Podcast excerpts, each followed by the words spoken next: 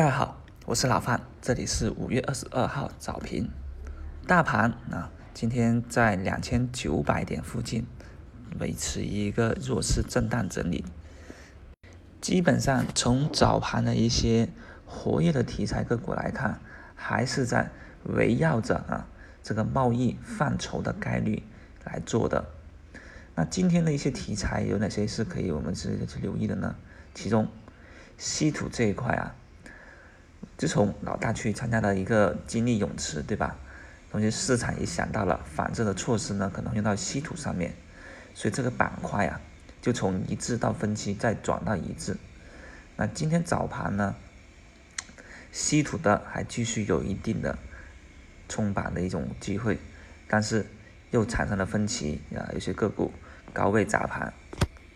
那你像金利泳池啊，英洛华。已经在板上那里啊看观望了。当然，英乐金利泳池一度开板，但市场啊在不断的去维持它的一个啊板封板行情，也就意味着还是有场外资金在判断稀土概念还是有的继续冲高的。所以呢，今天啊如果去寻找一些低位稀土股，我认为短线的机会还是有的。第二。就是啊，华为概念了。那华为也就是我们所谓的替代品，对吧？华为海思概念股啊，早盘也是走的不错。那这还有一个，那华为概念呢，还涉及到什么手机的一些操作系统，还有啊通信设备啊五 G 等等。那五 G 这边特别有一个我们最熟悉的东方通信，这么一个老龙头啊，号召力是很强的。今天走了三板起来了。那今天的这三板肯定会带起很多五 G 的品种，那老都跟风，还有些什么特发信息啊，还有一些啊新的低位首板补涨啊，都是炒五 G 的人要去留意到的。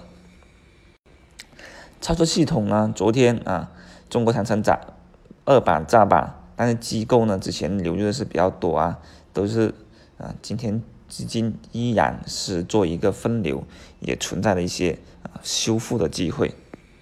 此外，有一个风向标，其实还一直是值得去留意的，那就是券商。当然，我们去留意不代表我们去参与，而只是呢去观察、去关注。毕竟呢，有一定的程度上面来说，整个市场的一个反弹、一个冲高，也得。